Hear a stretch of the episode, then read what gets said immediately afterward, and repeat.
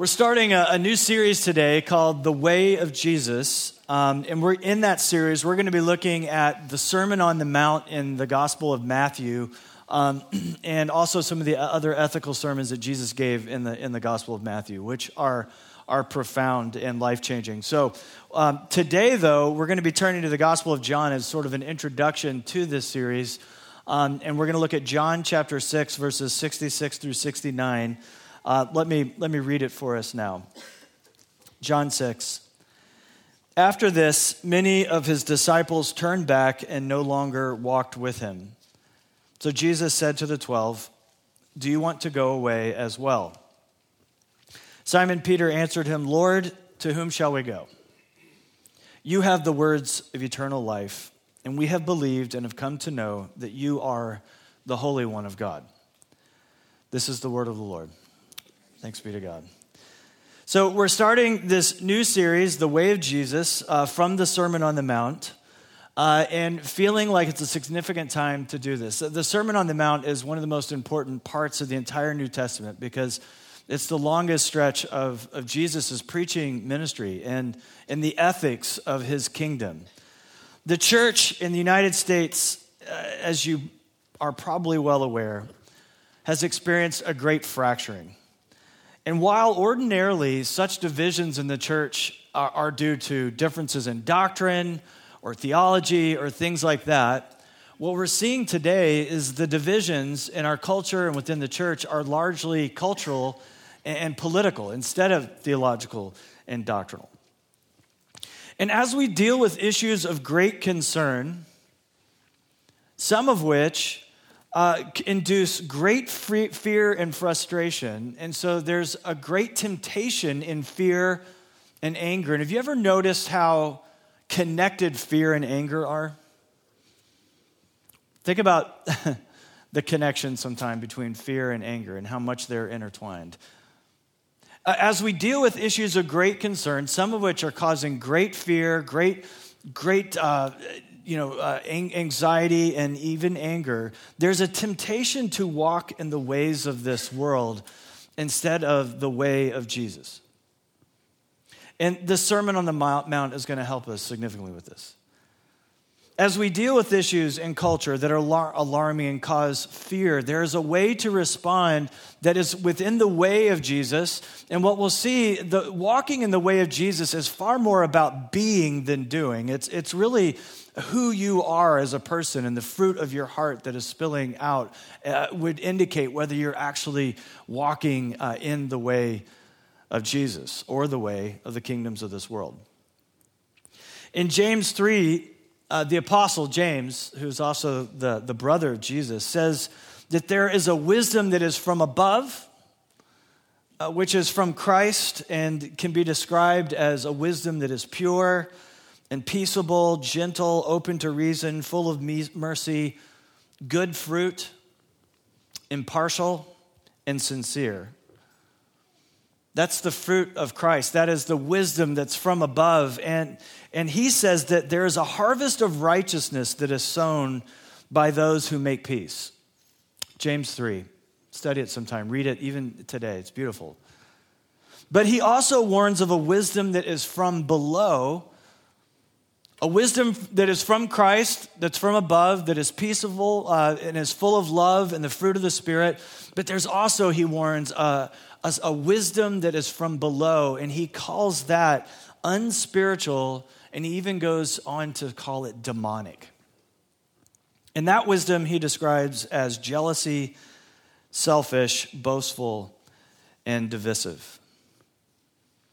And so as we seek the peace and the purity of the church and the peace and purity of our nation and, and have fears and worry and concerns about what we're seeing in culture, if we sow division, discord, anger, and jealousy, we're, we're not walking in the way of Jesus, according to the Apostle James. Instead, we would be walking with this wisdom from below, which is ultimately, James would call demonic.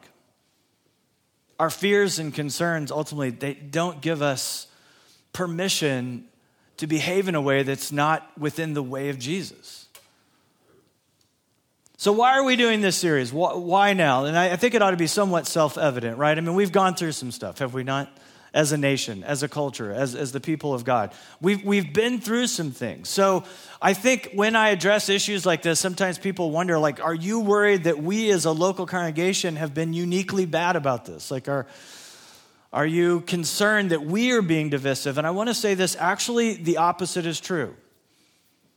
And I want to thank truly from the bottom of my heart, the Lord for that reality, and also you as a people, that um, in light of the fact I, I am friends with a lot of ministers around the nation and in the city, and I feel, if anything, uh, we have enjoyed a unique unity and love towards one another in spite of the fact that we as a church are not an echo chamber.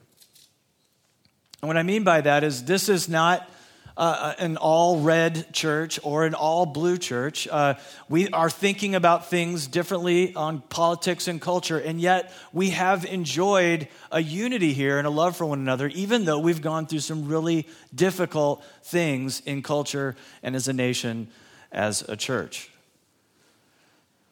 I want to turn to this series instead to keep striving for the Spirit to bear fruit and to cast vision for what the church can be, as people are so disheartened about the state of the church, and rightfully so. There's much to be saddened about in the state of the church, and yet Jesus is so good.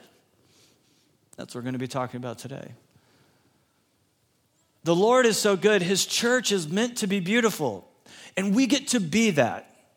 And so this is to keep casting a vision of what we, not just New Valley, but what the body of Christ is meant to be in the world, even under pressure, even in difficult and tumultuous times, filled with the fruit of the Spirit. Light has shone on a lot of things in the church that need to change. We've been saying that.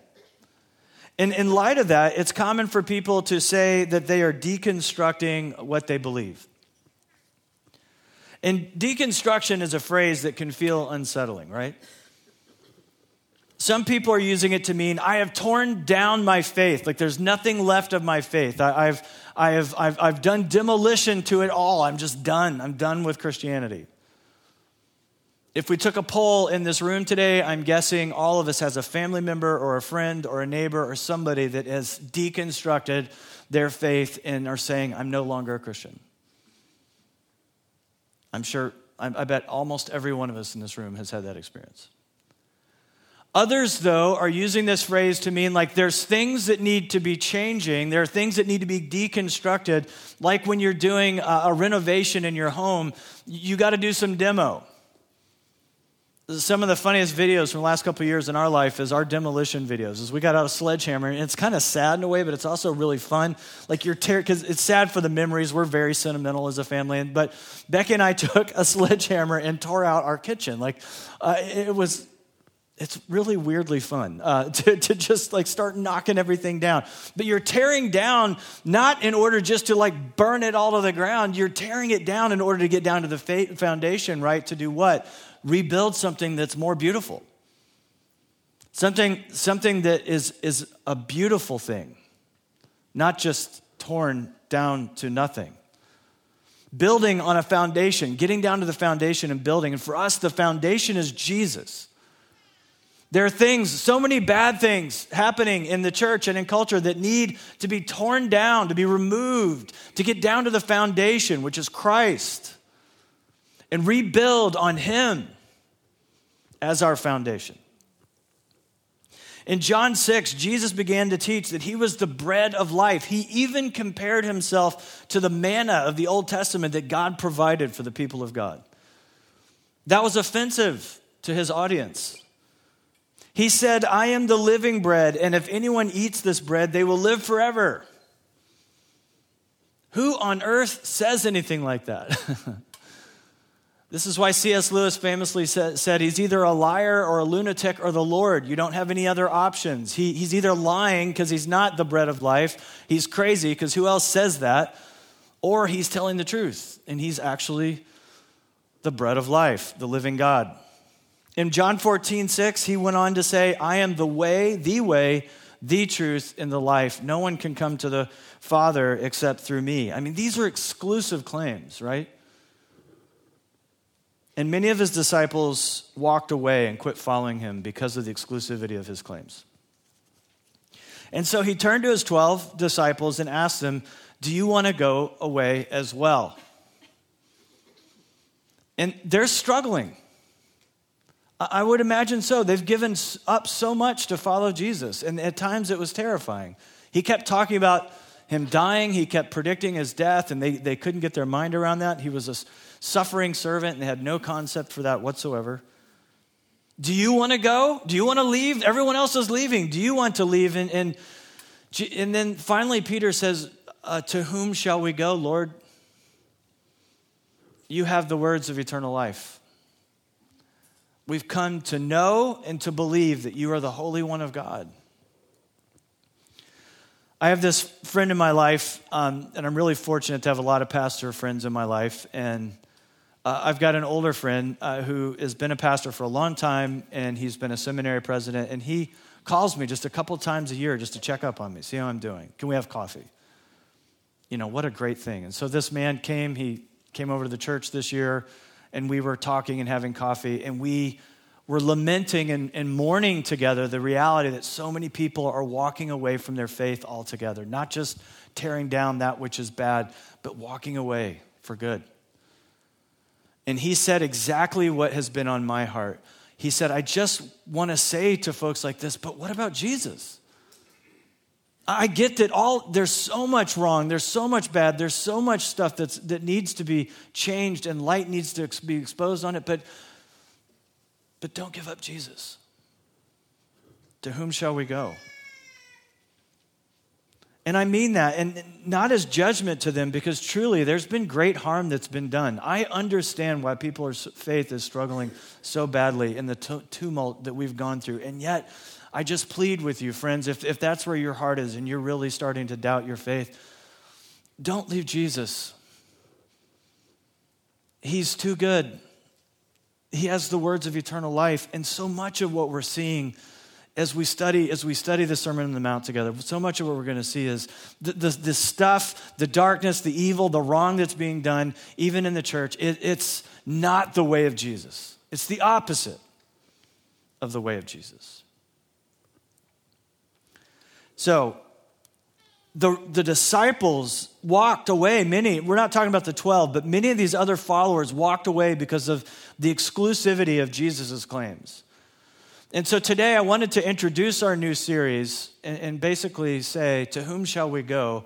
Ultimately, this is a series about going back to Jesus and saying, Jesus is the way, the truth, and life. He's good, beautiful, and true. Let's rebuild a foundation on who he is. But I also want to wrestle with this question today of the exclusivity of Jesus. Because we're saying, let's walk in the way of Jesus. And that implies that there is a way. And yet for so many people, there's this defeater to faith, which is Christianity is way too exclusive. I could never be uh, in a religion or a faith that is so exclusive like Christianity. Because Christianity says that Jesus is the way, the truth, and the life. How can there just be one way? Uh, Islam believes there's one way to God, and it's their way. Christianity, Judaism are all very exclusive, but so is Mandalorianism, right? It is the way. How can there just be one true faith? People say, and it's arrogant to believe that your religious beliefs are the way. And I want to explore this, and I want to recommend a couple books to you. One is The Reason for God by Tim Keller, and uh, this sermon is largely going to be based on, on a lot of what he has said, but also a newer book that I've been reading by Rebecca McLaughlin called Confronting Christianity, where she takes on a lot of the same questions that people wrestle with with faith. Fantastic books. Tim Keller describes a time when he sat on a panel with ministers from uh, the different world religions in New York City, and one young man stood up and addressed all of them, saying, the doctrinal differences between all the religion, world religions don't matter because in the end, you all believe the same thing. Um, and Keller goes on uh, to, to say and ask him, would you please describe to me uh, the God that you mean? Uh, can you describe that God to me? And the young man said, he is the all-loving spirit of the universe. He goes on to say in his book, the problem with this position uh, is this. It's, it's inconsistency. It insists that doctrine is unimportant, but at the same time assumes doctrinal beliefs about the nature of God that are at loggerheads with those of all the major faiths. Buddhism doesn't believe in a personal God at all. Judaism, Christianity, and Islam believe in a God who holds people accountable for their beliefs and practices and whose attributes could not be uh, all reduced to just love. God is most certainly love, but he's also altogether righteous, for example. And ironically, the, the insistence that doctrines do not matter is a doctrine, is it not? The belief that all religions are the same is just as great a truth claim as saying that Jesus alone is the way, the truth, and the life. And this is sort of the one big takeaway I, I want you to understand, is that when you are claiming that all truth claims about God are relative, that in itself is an absolute truth claim. One of the things that people often say, and maybe you believe this, is each religion sees part of a spiritual truth, but none can actually see the whole thing. And there's a well-known story that goes along with this statement of belief. Maybe, maybe you've heard it. There are several blind men that are walking around, and they come upon an elephant. How they do that, I don't know. Maybe, maybe they're... It's a blind guy day at the zoo. I'm not sure, but blind, several blind men are walking along, and they come to an elephant, and one of them feels the trunk and, and decides, I'm touching a snake. And, and another comes upon the leg of a, an elephant, and his feeling goes, no, it's a tree, it's a tree. Each blind man could only envision part of the elephant, and none of them were able to envision the whole elephant or claim to have the truth. And basically, this story is saying the world religions are like that. They're blind, first of all, right? And they only see their part, or they only can feel their part, but they're all basically describing the thing, same thing, but from a different perspective or vantage point. But how can you know that each blind man only sees part of the elephant unless you claim to be able to see the whole elephant yourself? Who is the person with the sight? The world religions are blind, but it's you, it's your view that says, no, they're all saying the same thing. How could you possibly know that no one religion has the truth unless you yourself have superior knowledge than everybody else, which would include the vast majority of the world? So on the one hand, this point of view sounds humble. None of us know the complete truth, and there's a humility in that. But in the end, it's just as exclusive a claim as Jesus is Lord. The next thing that I've heard many times people say is, it's, it's arrogant to believe that your religious beliefs are the way. This is all basically saying similar things, but many f- people believe that any exclusive truth claim regarding spiritual uh, reality cannot be true. But again, can you not see, friends, this itself is uh, an exclusive truth claim. It's the absolute belief that there are no absolutes. It's the absolute certainty that there is absolutely no certainty. This belief has many doctrinal components and requires faith as well. Like, let's admit, if you believe that Jesus is the way, the truth, and the life, you don't come to that uh, only by reason. There is an element where you have to have faith. But this truth claim that there is no absolute truth or certainty about religious belief or philosophy is also just as much a faith jump as any others. You're having to believe that God doesn't exist at all or um, is unknowable.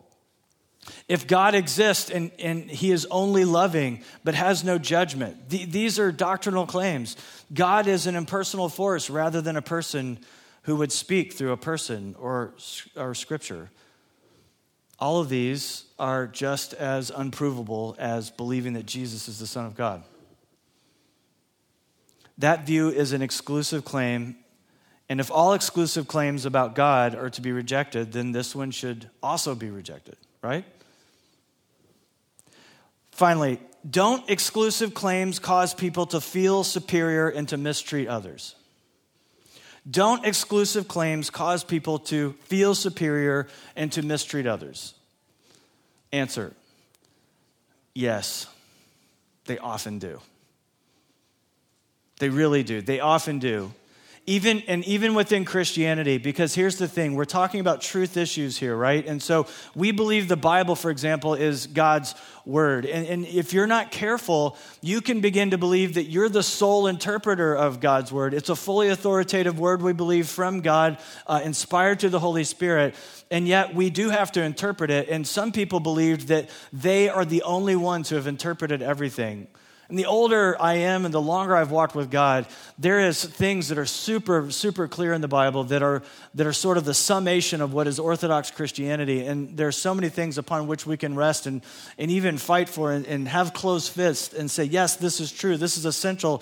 But there's so many other things that are non-essential that there ought to be grace towards one another. And and and and people are going to differ.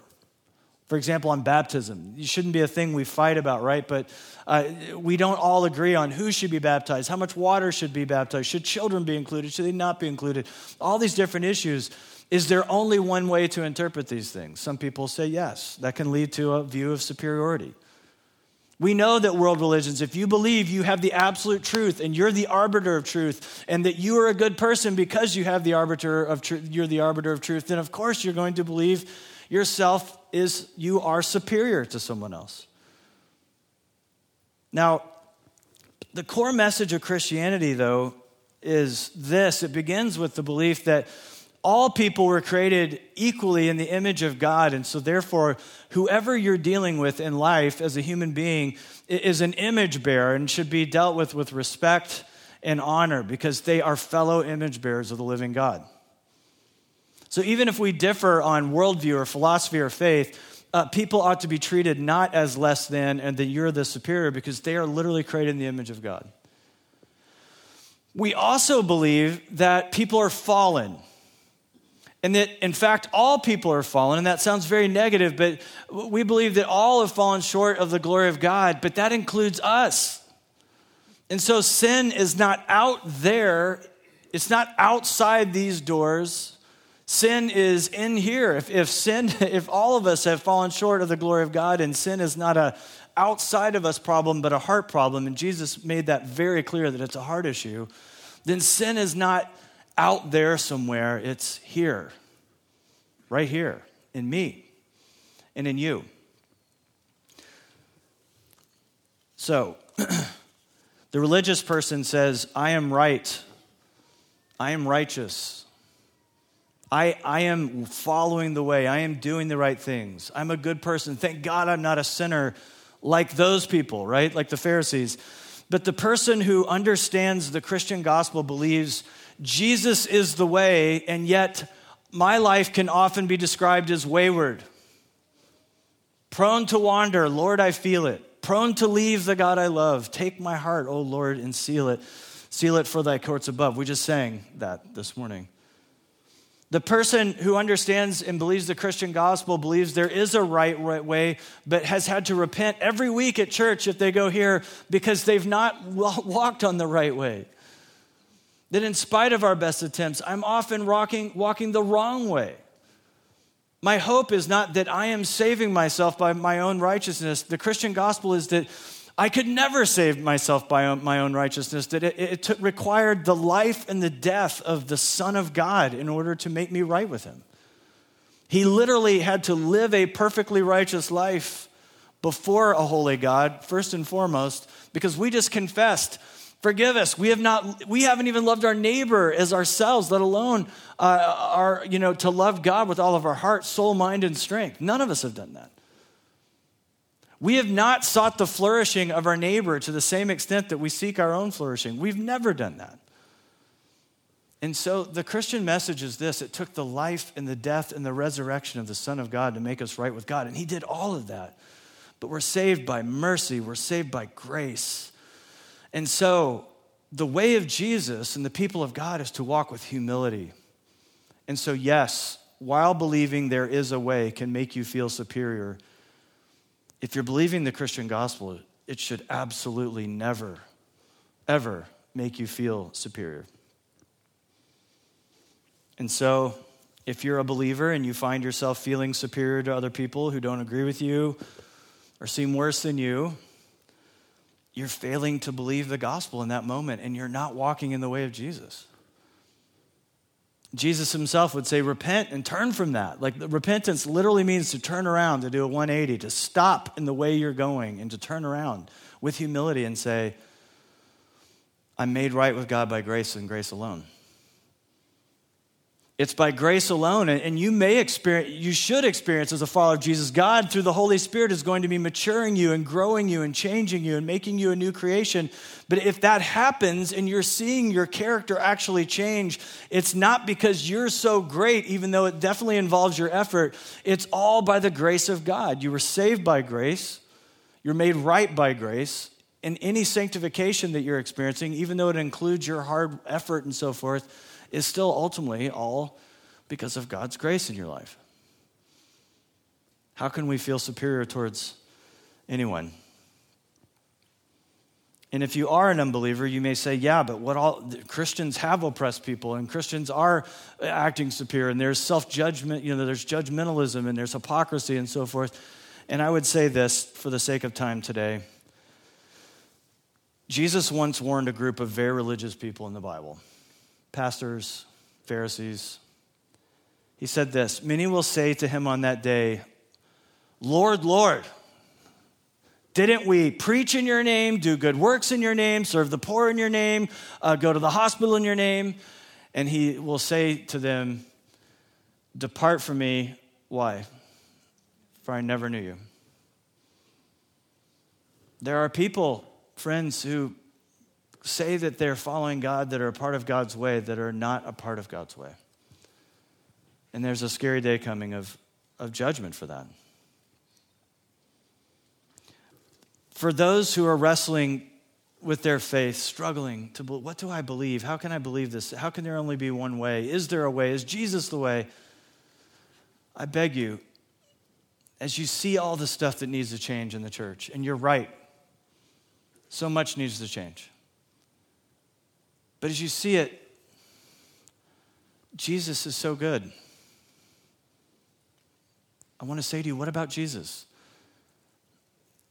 To whom shall you go? He has the words of eternal life. Have you come to see that he's the Holy One of God? He's full of goodness and beauty and truth, and we will see that as we study this beautiful sermon, the Sermon on the Mount together, and, and various other sermons from the Gospel of Matthew. To whom shall we go if not to him? He has the words of eternal life. Let's pray.